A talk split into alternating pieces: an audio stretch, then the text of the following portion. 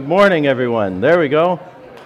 Good morning. You can make your way back to your seat, and we're going to get into God's Word together. My name is Brent Smith. So, welcome to Christ Central Church. I have a new appreciation for the pillar of fire that led the Israelites up here. My, I should have worn my sunglasses, but you know me, I just love to be in the spotlight. Dreams fulfilled. All right, you can go ahead and open your Bibles to 2 Corinthians chapter 13.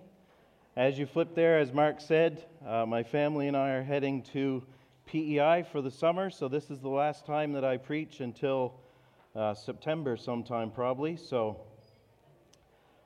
uh, we would appreciate your prayers as we head there. Would love for you to come out tonight. Would love for you to pray for us through the summer. It's, uh, it's going to be interesting. We're going to have six kids in a camper for eight weeks. And so, whoa, hey, the lights went down. Now I can't see my notes, but that's all right. We're going to have six kids in a camper for eight weeks, and so uh, it's going to be an adventure. So we'd appreciate your prayers. Uh, we really love our children, but a camper is a really small uh, space. And uh, for whatever reason, the fruit of the Spirit doesn't seem as ripe when you're camping. And so we would really appreciate your prayers uh, as we head into the summer. We want to be an encouragement to the church, and, uh, and we just want to see God work in and through us. And so we'd love for you to pray for us. This morning, we're going to look at the conclusion of Paul's second letter to the church in Corinth. We started working our way through this letter January 22nd, 2017. And so it's been 28 messages in 28 months. And here we are. We've reached, we've reached the end. And so we've been following Paul's train of thought as he guides the church through difficulties, through reconciliation, through finances, heavenly visions, suffering, false teachers, and the list goes on and on. And so today we arrive at the end. And it's good to, it's good to complete something, isn't it? It's good to complete something, a sense of accomplishment is nice. So I'm feeling pretty good this morning. This uh, completing this today kind of offsets the unfinished trim on my front door and uh, the unpainted cupboard in my kitchen. It's all it all works out. So that's good. And if some of you want, if you're writing notes and you want to put a little checkbox at the top, Second Corinthians, and then at the end of the message, you can check it off. Right? Some people really get a kick out of that. You can go ahead and do that. So Second Corinthians is Paul's last letter uh, before he comes to visit them again. So, with the closing of this letter, Paul and the Corinthians are moving into a new season, and Paul gives them some powerful and beautiful parting words as he moves on. And it appears that this letter had its desired effect. Uh, the Corinthians responded well. Uh, Paul did come for his second, for his third visit, as he mentions in this chapter. He did make it, and when he was there in Corinth for the third time, is when he wrote uh, the letter of Romans, and so he had enough, at least enough peace to sit down and write what some say is his greatest, uh, it's his longest letter. So, so we know things at least went a little bit uh, well. I would think that if people were throwing rocks at your head, it would be hard to write the letter of Romans. And uh, so that, I guess, wasn't the case. And uh, Romans 15, 26, Paul insinuates that the church in Corinth came around on the idea of giving, and they also contributed to the collection for the poor in Jerusalem. So it's a new season for Paul and the Corinthians. And so, with the close of the letter, that's what they're moving into a new se- season of unity, a new season of generosity, a new season of maturity. And as a church, we're moving into new seasons as well. As Mark mentioned, we're coming really to the year end, uh, at the end of June, and moving into a season where a lot of us can take a deep breath, uh, and there's the temptation to step back, as Mark said. But I think for us as a church, we're entering into a new season of faith, a new season of trusting God, a season, I believe, of, of real breakthrough, although most likely a season of real difficulty because those things usually go together. But I'm excited about what's ahead in the next few months for our church. And so, just like Paul and the Corinthians are moving into a new season at the close of this letter, I think we're moving into a new season as well. And so we'll look in 2 Corinthians 13. Paul has some, some focal points for the church in Corinth for them to focus on as they head into this new season, and I believe there are areas for us to turn our attention to as well.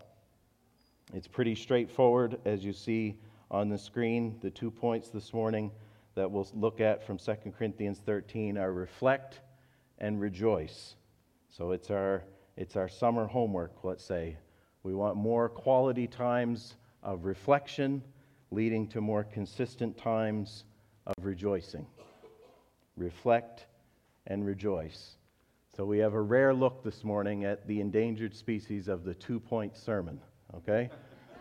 it doesn't happen very often, so take a picture of the screen, photo evidence, two point sermon.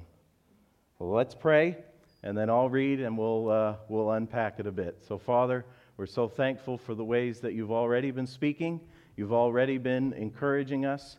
And uh, Father, we just pray as we turn our attention to your word, we pray that you would come by your spirit. I pray, Father, that you would fill me with your spirit, fill me with love. I don't want to be a clanging cymbal up here. And Father, I pray that you would give us eyes to see and ears to hear and hearts to understand what you want to say to us this morning. We don't want to leave the same people, Father. So we pray that your Spirit would work through your word to change us, to bring salvation, to bring revelation, to bring freedom. In Jesus' name we pray. Amen. All right, 2 Corinthians 13, and we're going to start in verse 5, and we're going to read through to the end of the chapter. Okay? We're ready? There we go. Awesome. Examine yourselves to see whether you are in the faith. Test yourselves. Or do you not realize this about yourselves, that Jesus Christ is in you, unless indeed you fail to meet the test?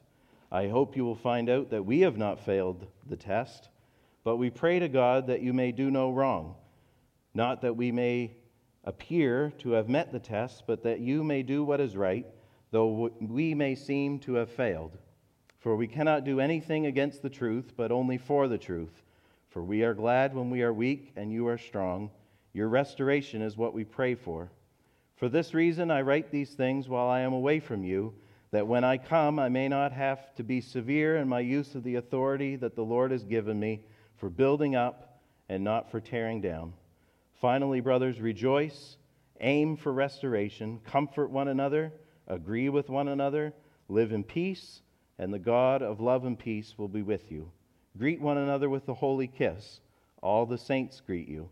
The grace of the Lord Jesus Christ and the love of God and the fellowship of the Holy Spirit be with you all. All right. Just so you know, my printer printed everything on an angle, so if I'm reading like this, and then I ran out of paper and I had to use some drawings from my daughter. So that's where we're at this morning, but that's all right. Just a little just a little peek behind the curtain there. So, Paul wants the Corinthians to stop and take some time to examine their life, to test their life, to reflect upon where they are at with Christ. The Corinthians were intent, it seems, throughout the letter to examine Paul. And so, at the last chapter, Paul turns it around and says, Why don't you take some time to examine yourself? Now, interesting though, uh, the, from the whole of the letter, it's obvious that Paul assumes the majority of the Corinthians will pass the test but he knows the benefits of self examination. And Paul is quite clever because in verse 6, he kind of slips in, I hope you will find that we have not failed to meet the test. Because he knows that if the Corinthians discern that Christ is in them, then they must also admit that Christ is in Paul. Because in large part, they owe their Christian faith and their Christian maturity to Paul. Who they are in Christ they owe to Paul because he's the one who showed them Christ, he's the one who introduced them to Christ, he's the one who taught them Christ. So if they stamp a passing grade on their own life, then they have to then take that same stamp and stamp Paul. He's a wily old fox, that Paul. And so Paul says, Okay, Corinthians, before I come visit again, examine yourself, test yourself. So for us today, this probably doesn't delight us. This probably doesn't delight us. For you high school students gearing up for exam time, exams are tough, right? Exams can be grueling and humbling, but nothing is more important right now than the results of the exam. And the same is true for the exams that Paul is talking about here. It's not really fun, it's humbling, but nothing is more important than the result of the exam is Jesus Christ in me or not? To be fair, we don't hate all exams. There are some exams that we like very much. Just like the Corinthians with Paul, we really like to examine other people. We examine other people on social media. We examine other drivers. We examine other parents. We examine other churches. We know everything that's wrong with everybody. They are messed up here. They shouldn't be acting like that. And they need to do this. And to some extent, we also like other people examining us because we know that when other people examine us, they can't look really deep. And they're just going to look at a surface level. And so we can say, hey, come look at my external achievements. Look at all these external achievements and praise me, right? Take a look at me now, right? I used to be obsessed with Phil Collins, but take a look at me now. Huh? Good dad joke for you? No? No? Darren's with me. Darren loves the dad jokes.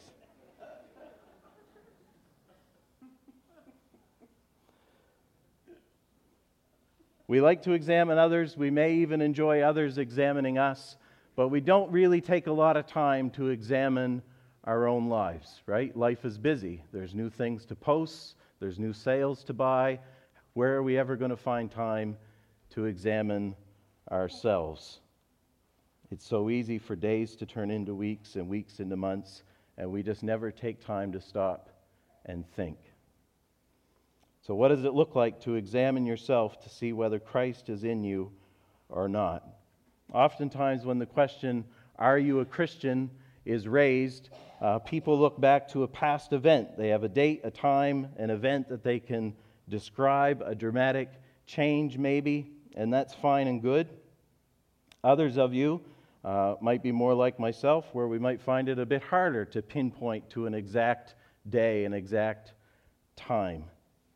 But either way, Paul isn't interested in past events here. He's looking to present reality.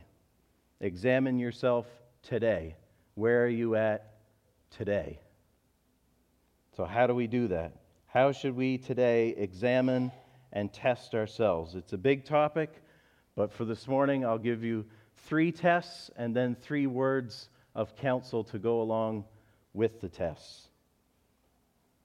So, throughout church history, many have pointed to three ways to examine our lives to answer the question Does Christ dwell in me? What are the signs of life?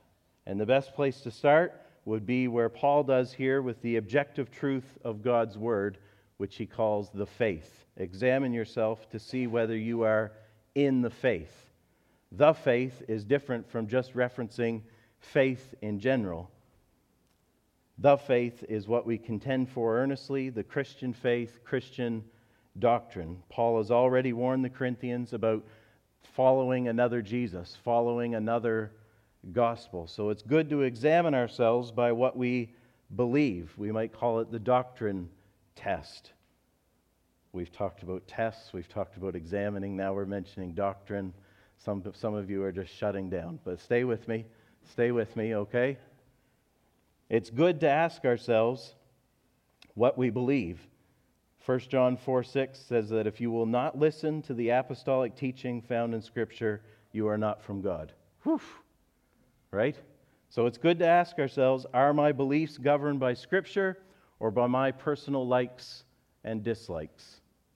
Do I evaluate my opinions above, above God's? And most importantly, who is Jesus to me? So we have a doctrine test. It's not the only test because you can be orthodox in doctrine and still not be a follower of Jesus. The demons were quite orthodox as they uh, flew over a cliffside in a bunch of pigs, right? So we can be quite orthodox in our beliefs, but still not be a follower of Jesus. So we need to look elsewhere as well. We should also look at our lives with what we'll call the experience test. So Paul asks the Corinthians whether Christ dwells in them. He says, Test yourself to see whether you are in the faith. And he says, to see whether Christ dwells in you. The indwelling of Jesus Christ by the Spirit. An essential part of the New Testament understanding of who a Christian is is someone with whom Christ dwells.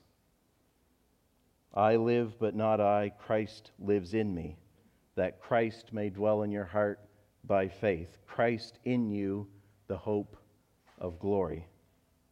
So it's not just about what we know, and what we believe. It's not just about a bunch of facts that we check off in our head. The Bible says the essential part of what makes a New Testament Christian is that he or she has Christ dwelling in them. So, how do we know that or not? Part of the answer is that he assures us of his presence through the Spirit. Romans talks about the Spirit bearing witness with our spirit. He prompts us to cry out with that Abba, Father cry. We are deeply assured that God loves us. He makes his presence felt. We also see him reproducing his character in us. We have subjective consciousness and objective fact of our character being transformed, as Tim was praying out and thanking God that He never changes, yet when He comes into our life, He brings real change. 1 John 3 9 says, No one born of God makes a practice of sinning. It doesn't mean that we need to clean up our act before coming to Christ.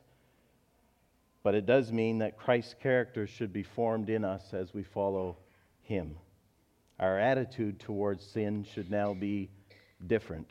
It should grieve us because we have the Spirit of Christ in us. We're living against our new nature. No one born of God makes a practice of sinning. Doesn't mean that we won't sin. 1 John 1 8 says, if we, have, if we say we have no sin, we deceive ourselves we're a liar. So sometimes we trip, sometimes we trip over and over in the same spot. Growing up, my parents had this old kind of Victorian couch, and it had this really annoying third leg right in the middle of the couch. It had legs on each end, and then it had this annoying one in the middle. And I think every week I stub my toe on that leg. So sometimes it's just, oh, again. Oh, I did it again. Oh, I lost my temper again, there's some sin that clings a little bit more closely. But practicing sin is like running towards the couch, jamming my toe into the couch, and squealing with delight as I fly across the living room. Okay? Is that a helpful difference? Sometimes we're going to sin. We're going to stub our toe sometimes. Sometimes we stub our toe over and over in the same place. And we can think, oh, I did it again.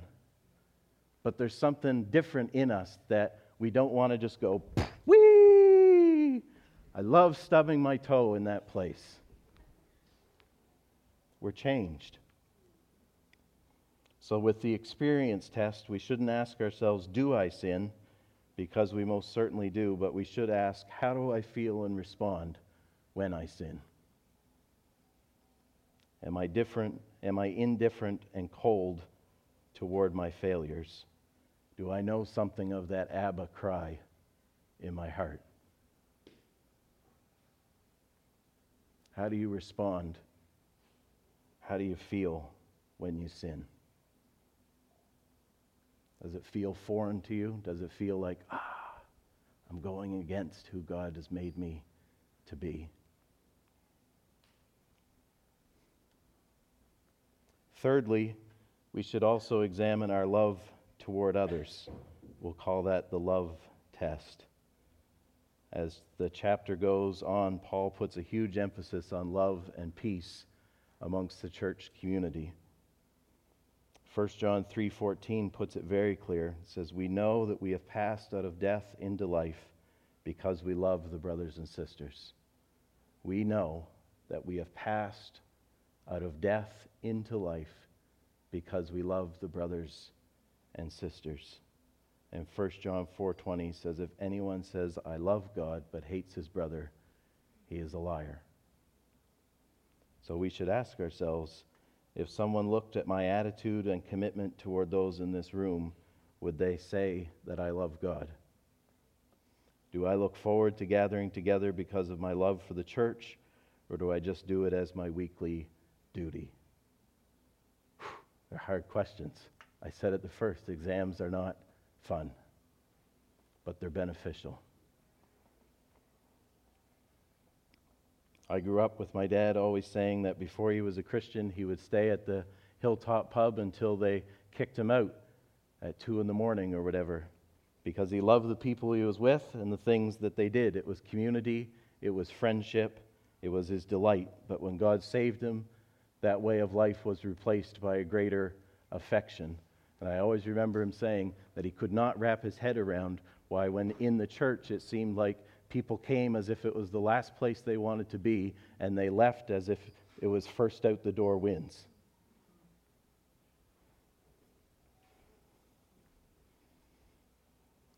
Do we love the brothers and sisters? We know that we have passed out of death into life because we love.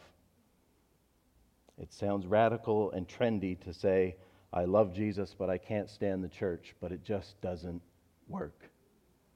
Jesus is cool, but the church is this and the church is that. Listen, Jesus died for the church. The church is the bride of Christ. He rescued her, He cares for her, He nourishes her. She is His forever. And so if you say to me, I really like hanging out with you, Brent, but I can't stand Karen, guess what? We are not going to be friends. The church is the bride of Christ. We know that we have passed out of death into life because we love the church. This is why the very last things Paul tells the Corinthians all have to do with unity and love in the church. Verse 11 aim for restoration. Don't just let things fester hope for more than a splintered church. Extend the same forgiveness to others that you have received from God. Comfort one another, he says. Many in the church are hurting, they're vulnerable, they're wounded by sin. Comfort them. Agree with one another, be like minded. Don't just agree to disagree on major things, on the essential truths of the faith and the vision of our church, let's work to agree together. As Barb was saying on Thursday night, let's sing one song, let's lift one voice. The spirit of unity has been poured out on us. Let's work to maintain it. Let's agree with one another. Live in peace. Stop trying to stir things up. Stop always trying to start a fight or look for a problem. Stop thinking the worst of people. Stop arguing about trivial little things. Oftentimes in the church, we get worked up over the smallest little things, and we're over here stating our opinion about how loud worship should be as if we're defending the virgin birth before the Council of Nicaea. We just need to stop it. We need to stop getting so worked up about little things. Live in peace, Paul says. Live in peace. And then he finishes the section on relationships by saying the infamous greet one another with a holy kiss, which isn't just a great Christian pickup line. hey baby, 2 Corinthians 13:12 says greet one another with a holy kiss. So how about you and I get biblical? huh? You write it down. You can write it down if you want. Write it down. You can use that if you want. It's more than that. Paul is really blowing the doors wide open on us and how we should see church and seeing church as a family. At the time, the only people you greeted with a kiss were family. And to think about greeting someone else from another race, from another gender, from another economic background, it was absurd to greet them that way. And Paul says, greet one another with a holy kiss. And so, what he's doing is he's saying, the way that you interact with your family, interact with the church. It was radical then, it was radical now. Greet one another with a holy kiss. The church is now your family. So often, I think for me at least, we do, we do this family thing weird. And we just, sometimes in some church settings, it's like we, we, we, we, we, talk about brothers and sisters, but we, we put in Christ at the end, and it's like an asterisk. And then you look at the bottom of the page, and it says, not really like brothers and sisters at all, except we just call the same guy Father, right? It's like we're brothers and sisters in Christ, right? We just need to put that qualifying statement on it. And Paul's just like, treat one another like brothers and sisters. Treat one another in practical ways, in the everyday things of life. Live like family. It doesn't need to be corny or weird. We don't need to say, Hi, Brother Mark, how are you? I'm good, Brother Brent right? I have a brother. His name is Ryan, and we do not call each other brother, right? We just live like we're brothers. I don't feel I need to state my brotherness to him every time I meet him. We just live like we're brothers. So we don't need to be corny and weird about it, but it's radical when we live like it. These are challenging tests. What do we believe? What is our experience of the Spirit dwelling in us? Do we love our brothers and sisters? Exams are never fun, but they are necessary. But three things I would offer that I think are helpful to keep in mind when Paul says, examine yourself. Three words of counsel. Before I do that, I'm going to illegally take a drink.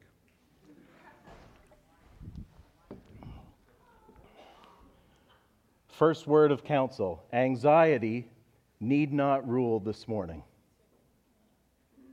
Most often, people who live in fear that they aren't saved are the ones who need to worry about it the least. So, if this morning you are saying, Oh God, I just want to know you more, I just want to experience more of you in my life, I long for the day when I am done with sin completely, this selfishness in my heart restricts me so much from loving those around me. God, Help me. Listen, only a Christian talks like that.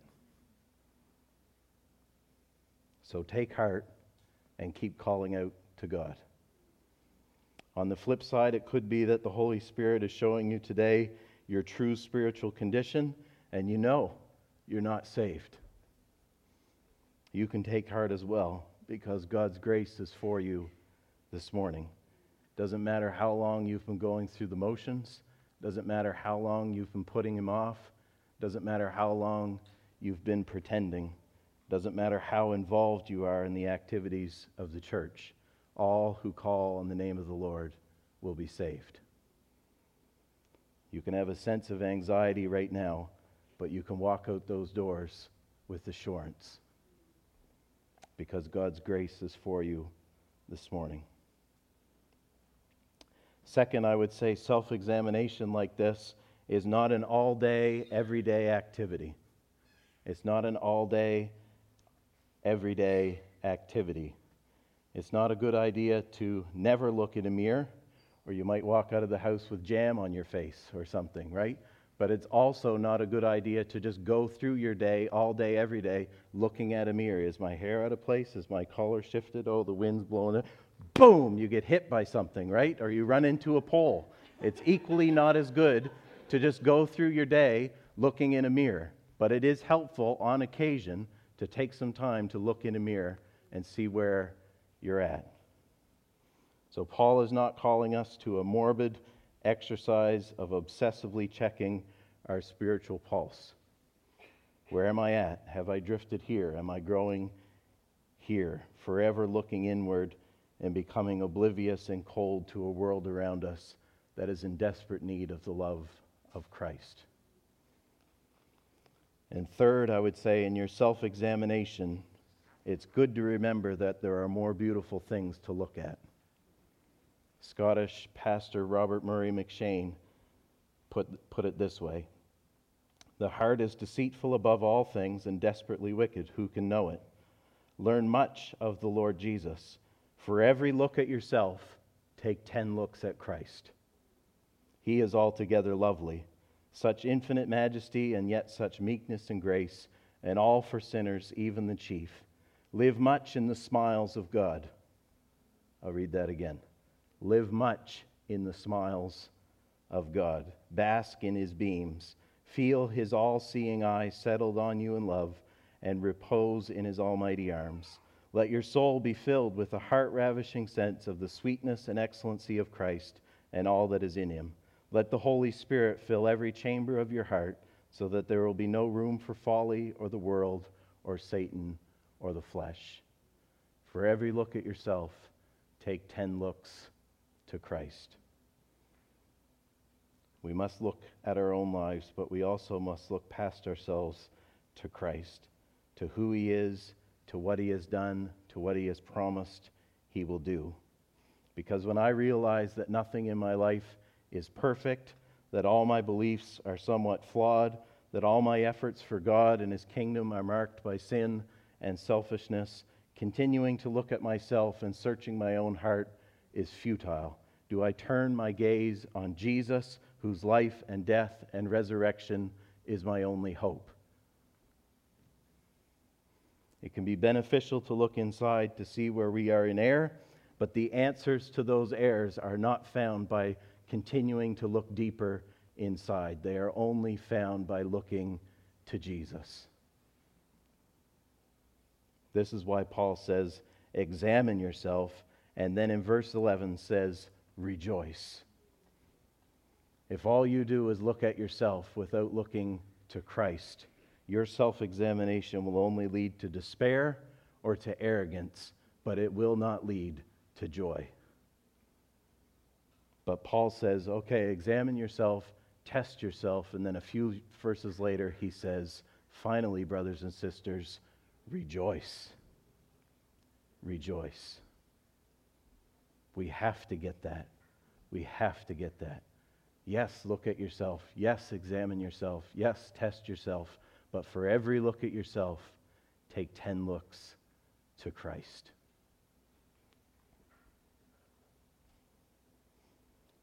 Then and only then will we be able to rejoice. And that's what Paul says at the very end. Finally, brothers and sisters, rejoice. I love the simple commands of the Bible. Yeah, there's some tricky bits in there. But I think we just need to stop and appreciate when the Bible just gives us something so simple and so straightforward. Finally, you're waiting for this big thing. Rejoice, period. We need to appreciate that.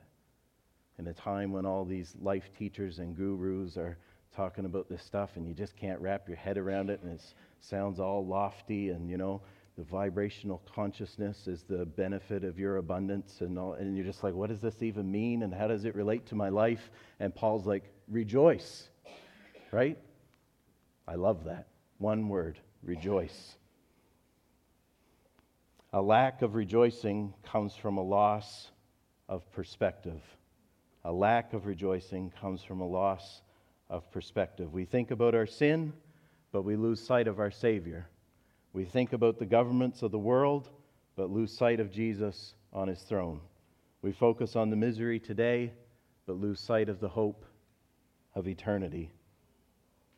A lack of rejoicing comes from a loss of perspective. What are you thinking about? What are you thinking about?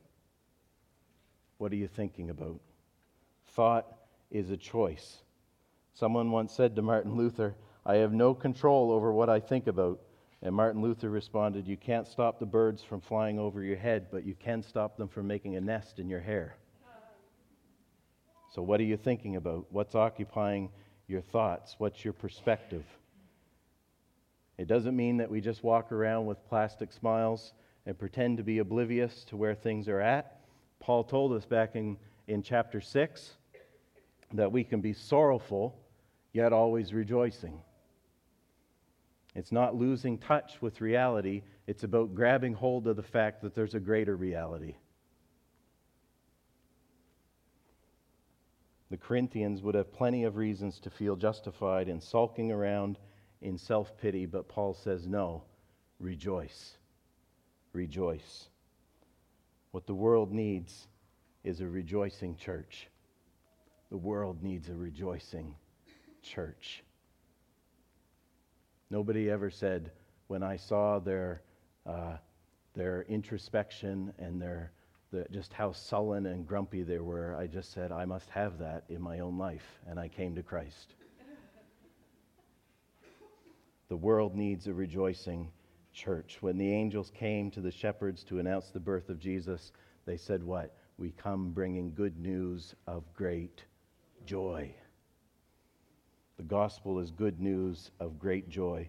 And as we joyfully share it with others, we become messengers of happiness, telling a desperately tired and hurting world where they can find the greatest source of happiness.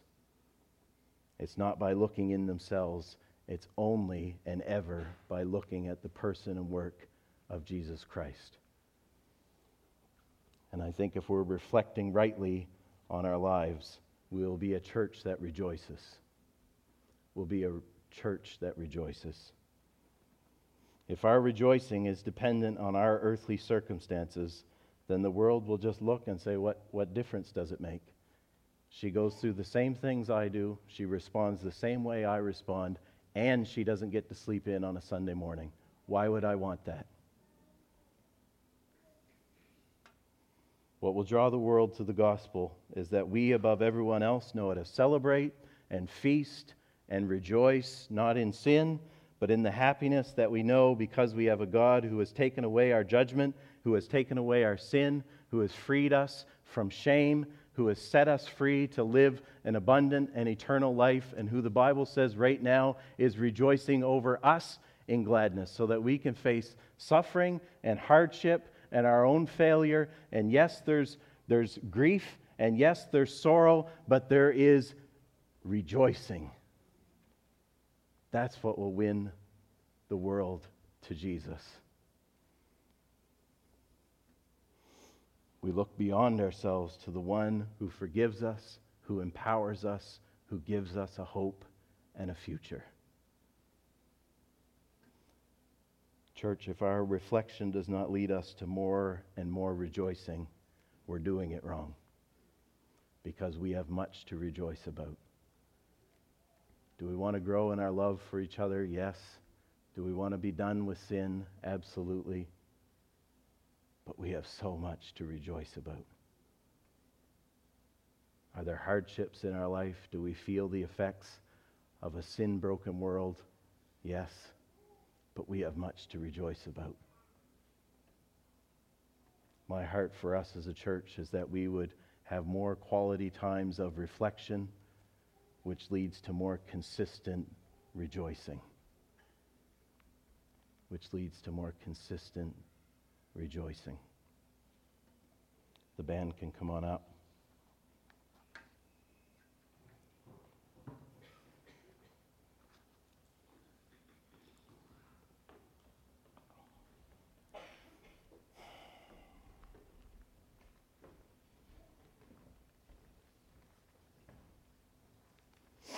I don't know where where you're at as we went through those different tests.